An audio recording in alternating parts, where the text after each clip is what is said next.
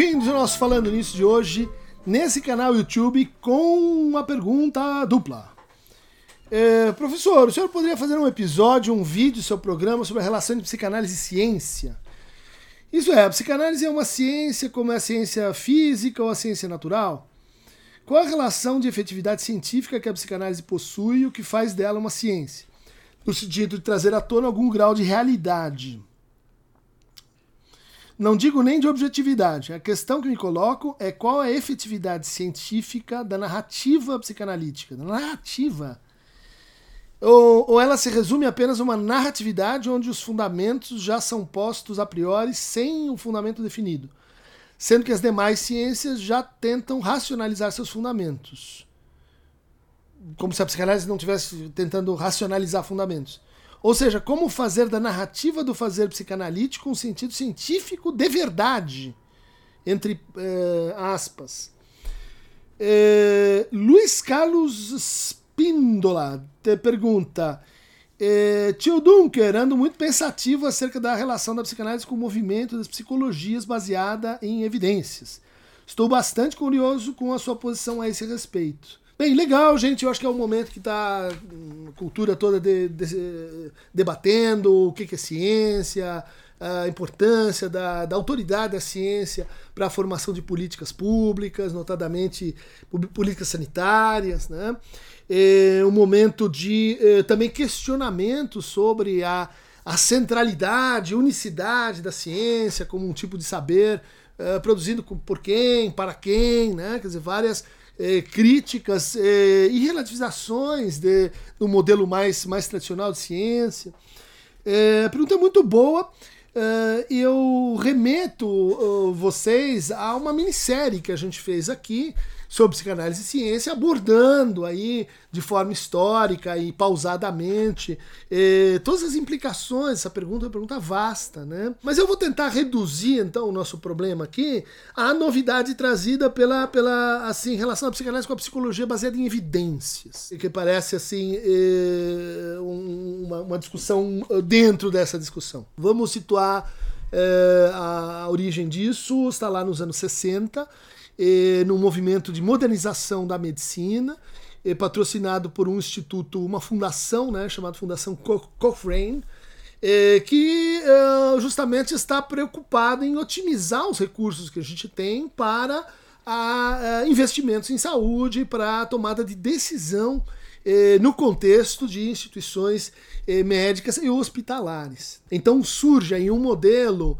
que é um modelo que a gente pode dizer interessante, mas ele, ele, é, ele é bem estranho, vamos dizer assim, se a gente considera o conjunto da história da medicina, porque ele diz o seguinte: a gente deve operar uma decisão né, de tratamento levando em conta a melhor evidência científica disponível. E veja, isso significa a maior evidência disponível para, para aquele caso, para aquele diagnóstico, para aquela situação conhecida e definida, normatizada. Mas além disso, e isso só pode ser feito quando a gente tem uma certa integração da, da, da, é, da produção científica mundial. Mas além disso, a gente deve levar em conta a posição do paciente. O que, que ela tem a dizer sobre o tratamento? Isso é muito, muito interessante. As pessoas esquecem que isso está tá lá no começo. Terceiro lugar, a gente deve levar em conta a experiência do clínico encarregado. Ou seja, ele viu as melhores evidências disponíveis ele escutou e levou em conta como o paciente está participando como agente né, no seu próprio processo de tratamento ou de cura. Ele levou em conta as evidências que ele extrai da sua regularidade clínica, né, do seu jeito de atender, daquilo que ele viu e confirmou como melhor ou pior. E além disso, ele deve levar em conta o cálculo de custos. Quer dizer, os nossos recursos eles não são infinitos. Então, como que a gente calcula uh, uh, o emprego de uma determinada uh, tecnologia ou de um determinado método, contando que talvez ele não vai estar disponível para todo mundo. Então, às vezes, o melhor método tem que ser ponderado contra um método não tão bom, mas de maior acessibilidade, mais barato. É, às vezes, um método de maior confiança pode ser ponderado contra outro que eh, tem melhor subsídio logístico, que tem maior acessibilidade, né? vamos pensar medicina em lugares remotos, né? em lugares de difícil acesso. Esse movimento foi muito interessante, porque ele permitiu aumentar ainda mais a congruência da, dos esforços de pesquisa, ele uh, regulou um pouco a relação entre a ciência e a sua aplicação. Vamos pensar, né? Medicina baseada em evidências não é só sobre medicina, não é só sobre ciência é sobre a aplicação do que a gente sabe na realidade, né? no que a gente tem, naquele hospital, naquele médico. Ok, a partir dessa ideia, nos anos 60, né, a gente tem uns desdobramentos disso na psicologia baseada em evidências. São várias modalidades de, eh, de, de, de, de técnicas clínicas, métodos clínicos, que eh, começam então a procurar justificar os seus procedimentos, padronizar os seus procedimentos, comparar a eficácia de um procedimento contra o outro. Isso gerou todo um, um, um conjunto de, de técnicas eh, pensadas assim de trás para frente. Seja, não foram pensadas a partir da experiência com o paciente, daí, puxa, como é que a gente faz para fundamentar isso né, em conceitos, né? como é que a gente faz para generalizar isso, como é que a gente faz para produzir consensos. Não, vamos pensar assim, o que, que é que eu posso pôr em evidência? Ah, vou pôr isso aqui em evidência, porque isso eu posso descrever de forma clara e distinta. Ah, isso aqui também. Então eu padronizo um conjunto de, de movimentos, e associo isso com uma situação clínica. Problema. Quer dizer, eu vou usar diagnósticos tipo DSM, diagnósticos também produzidos por um alto nível de convencionalidade. Então, no fundo, o que vocês estão vendo aí, né? Que a psicologia baseada em evidências é um pouco diferente da medicina baseada em evidências. Olha só, aplicação de custos, será que é a mesma coisa? Consulta ao paciente, experiência do médico, né? acrescido do fato do que, que a gente vai chamar de uma evidência. Né? Uma evidência empírica em medicina talvez seja diferente de uma evidência uh, comportamental em psicologia. Ah, bom, por quê?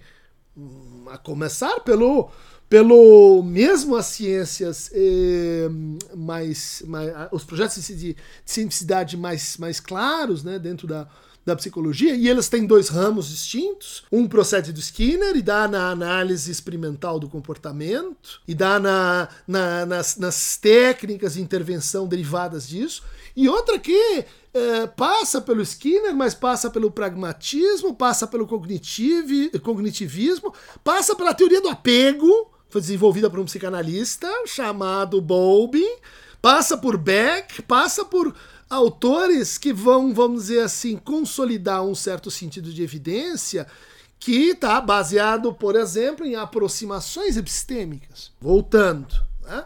dizer, é, comportamento que a gente vê.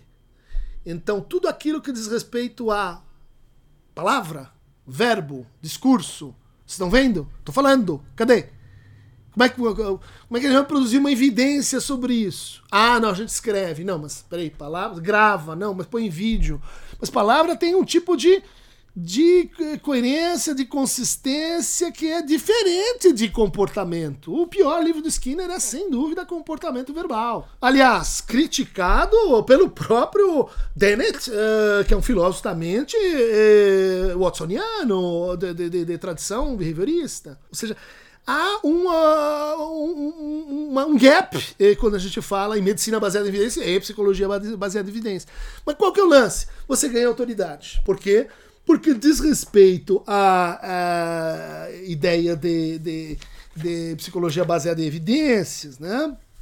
Uh, que você eh, trabalharia então com uh, a publicação de resultados em revistas né, científicas. Eh, e esses resultados e, vejam só, eles teriam que avaliar três coisas diferentes. Em primeiro lugar, eles teriam que avaliar a eficácia da intervenção. Então, a gente pode comparar métodos, por quê? Porque a gente pega duas pessoas iguais, aplica nessas duas pessoas iguais a mesma coisa, e daí a gente tem resultados que a gente pode comparar.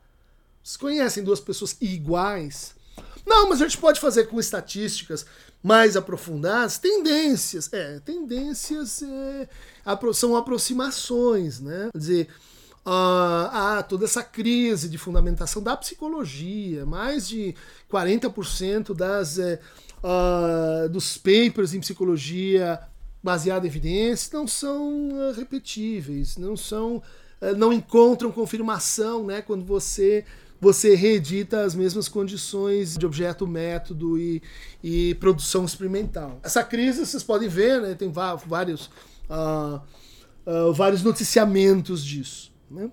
Mas é, então há outros níveis de consideração do que, que vem a ser uma evidência. A gente pode pensar, e isso é importante, né, em evidências internalistas e em evidências externalistas. Daí dizer, não. Uh, as evidências internas são, por exemplo, os casos clínicos. Eles são produzidos a partir do relato dos psicanalistas, que atendem, dizem o que aconteceu e discutem. Muitas psicologias baseadas em evidências dizem que isso não é suficiente, isso é ruim, isso, isso é uma. Isso é, o, o Freud era mentiroso. Então vamos lá pegar os mesmos escândalos, né? Sokal e Brickman, em posturas intelectuais, Schioff, e, e, e, que, que, que, que analisaram os casos clínicos do Freud eh, entrevistado 50 anos depois, daí aquela pessoa dizia, ah, não foi exatamente assim que aconteceu, o caso não está descrito perfeitamente, mas era mais ou menos assim, né? O trabalho do Paul Rosen, né, como Freud trabalhava. Esse escândalo, dizer, eh, aconteceu em Nova York, de muitos uh, relatado pelo Crews, né, as batalha, a Batalha das Memórias, né? O Sioff também eh, embarcou nessa. Eram psicoterapeutas que eh, começavam a estimular memórias nos pacientes e os pacientes então uh, começavam a lembrar que tinham sido uh, ser viciados pelos pais, abusados pelos pais, tocados pelos pais e moviam então processos uh, contra a família é, baseada nessas, uh, nessas memórias. Isso inspirou vários estudos muito interessantes sobre false memories, como a gente pode ter falsas memórias construídas e induzidas por uma sugestão, vamos dizer assim, hipnótica ou, ou psicoterapêutica. Bom, esses psicoterapeutas foram levados ao júri, né, foram condenados, e todos eles disseram: nós não somos psicanalistas.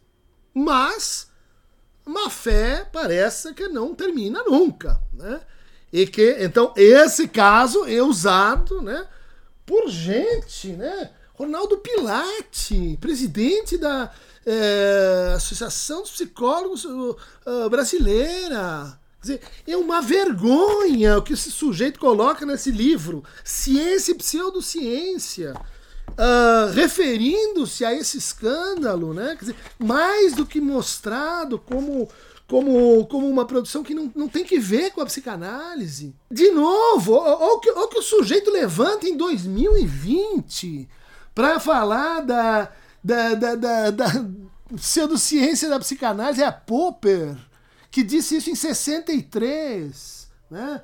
Uh, isso significa dizer que Freud e Adler estavam todos e todos errados. Pessoalmente, não duvido da importância de muito do que Afirmo e acredito que alguns di algum dia essas afirmações terão um papel importante em uma ciência psicológica testável. Contudo, as observações clínicas, da mesma maneira que as confirmações diárias encontradas pelos astrólogos, não podem mais ser consideradas confirmações da teoria, como acreditam ingenuamente os analistas. Não acreditam! O que, que é isso, rapaz? Você quer que, que, que, a gente destitua você do seu sua função de representar todo mundo? Isso aqui é, é inépcia intelectual. Adler não foi a psicanalista, rapaz. Ele fundou um negócio chamado psicologia do indivíduo e separou do Freud. Você trata as duas coisas como se fossem a mesma. Você sabe que não são. Lamentável, gente. Lamentável o que está acontecendo no ensino da psicologia no Brasil em nome desta praga chamada psicologia baseada em evidências, cuja intenção é ótima, é uma inscrição. Da... A gente precisa prestar contas do que a gente faz, absolutamente. Com conceitos, com as nossas narrativas, com a, com a refutação, com a testabilidade, né? Temos que ter esse esforço. Mas agora, vamos ler o trabalho do Paulo Bier, Psicanálise e Ciência, mostrando lá os estudos do Schrevrin, que comprovam Exterioridade e interioridade, né? Quer dizer, comprova empiricamente a hipótese da fobia ligada a determinadas palavras em função da ondas cerebrais e etc. Uma maquinaria super complicada. Desatualizado, rapaz! Há evidências é, a favor de hipóteses psicanalíticas. Não todas. Psicanálise pode ser que sejam várias ciências. É, é provável que a psicanálise seja mais uma crítica da ciência do que uma ciência ela mesma. Mas dizer que nós viramos as costas para a justificação, que é, que, é, que, é, que é pseudociência como a astrologia, Vamos parar com essa má fé, gente. Vamos ler um pouquinho mais. E esse site, adoro Natália Pasternak, tá fazendo um trabalho bacana pelo questão de ciência, lutando pela vacinação. Agora, esse Orsini, que é um escritor de ficção científica, que é o responsável pelo departamento de psicologia, é um irresponsável pelo departamento de psicologia. Não é só que o senhor não tem, não tem formação, não, não entende nada da área. Estimula jovens, Clarice de Medeiros, aluna da FUMEC, Belo Horizonte, Vitor Dourado de Andrade, um outro bobagento, aluno de filosofia da UFOP a ficar repetindo essas tolices. Aqui tem, saiu aí um, Bully vai colocar o, nascimento da psicologia baseada em evidências, é, porque a, a, psicanálise, uma tolice, associando psicanálise com, com argumentos de pós-modernidade, não, não, não, tem nada a ver. E cita, finalmente, a nossa pesquisa aqui, Fleischer e Rabon, que mostram de forma empírica, cabal, com várias meta-análises, que a psicanálise, enquanto método de tratamento, é eficaz. Mais eficaz que muitas terapias comportamentais, mais eficaz que muitas terapias cognitivas, com efeitos que permanecem, uh, com esse conceito metodológico a definir a psicanálise como uma long-term psychodynamic therapy. Bom, eu não vou entender em detalhes de todas as psicanálises, elas, elas se ajustam nisso e etc. Mas com esse arremedo, Lasher e Rabon estão apresentando para a gente uma meta-análise feita por dois médicos de publicada no JAMA. A pessoa irresponsável diz: olha, esses psicanalistas ficam apoiando a vacinação, né? Eles deveriam usar os mesmos critérios para enfrentar a falta de evidências. O que, que é isso? Que falta de evidências? Daí a pessoa vai lá e critica, e critica o, o, o a meta-análise do Rabon e do Leichling. Tá bom, eu o Bully vai colocar para vocês aí mais 20 meta-análises, estudos de corte, uh, respostas do Leichering à crítica que ele recebeu. Ciência é assim, gente. A gente justifica, apresenta, vem um outro critica. Não é para excluir o outro. Não é para Vamos descer do salto. Para dizer assim, não, vocês aí estão fazendo astrologia, vocês não vocês não estão à nossa altura. O que, que você pensa que você é? Tá aqui. Schadler 2010. Leischer e Rabon. Não é só o 2008, querida. É 2015, é 2016. São revisões em cima de revisões. Abbas 2006, Fonag 2012, Drissen 2010. Ah, só o que você pode recolher, se dando ao mínimo trabalho, abrir a página da British uh, Psychoanalytic Association. Larga a mão de ser preguiçoso. Larga a mão de ser preconceituoso. Vai se dar o trabalho de, que, de ver que os psicanalistas apresentam evidências. Pode ser que você não goste disso. Pode ser que você diga: ah, não, mas eu não concordo com esse artigo, eu, eu acho que ele tem falhas metodológicas. Tá bom, vamos tentar melhorar. Vamos tentar dizer: é, não, é por outro caminho. Mas as peças estão aí. Você não pode ficar parado em 63. Não pode. Brasil merece mais do que isso. E disseminando. E disseminando assim, né? É, é, ironicamente, ah, essas psicanalistas que apoiam a vacinação, apoiam sim. A psicanálise está junto com o movimento da ciência em favor de uso de máscara, em favor de uh, vacinação, em favor das melhores evidências possíveis, e ela está a busca das suas próprias evidências, com seus conceitos.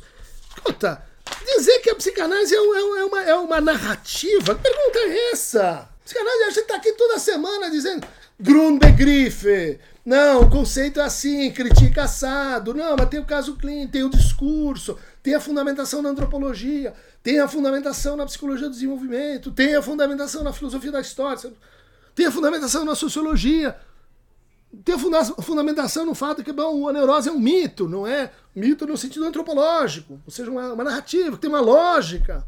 Não, o sujeito confunde tudo. Ele acha que porque a gente trabalha com narrativa, a gente simplesmente prolifera narrativas que são narrativas de opinião. Razão merece mais que isso. A crítica merece mais que isso. Vamos parar com bobagem, né? Psicologia baseada em evidências é uma coisa séria, né? Que a gente tem que respeitar. Uh, as diferentes modalidades de, de tratamento uh, são eficazes na sua justa medida. Agora, querer colocar a psicanálise para fora, assim, isso aí é falta de ciência, isso aí é falta de ética. Pilates, sua turma, questão de ciência, renova, renova, porque a molecada tá fazendo feio para vocês. Vocês são ótimos em astronomia, biologia, uh, matemática, física. Põe alguém decente aí para fazer psicologia. Quer, quer, quer, quer uma dica? Eu dou. Né? Tira esses caras, porque isso aí é má fé. Por hoje é só. Aperta aqui no. Aperta aqui no Aqueronta Movebo, né? Para receber mais evidências.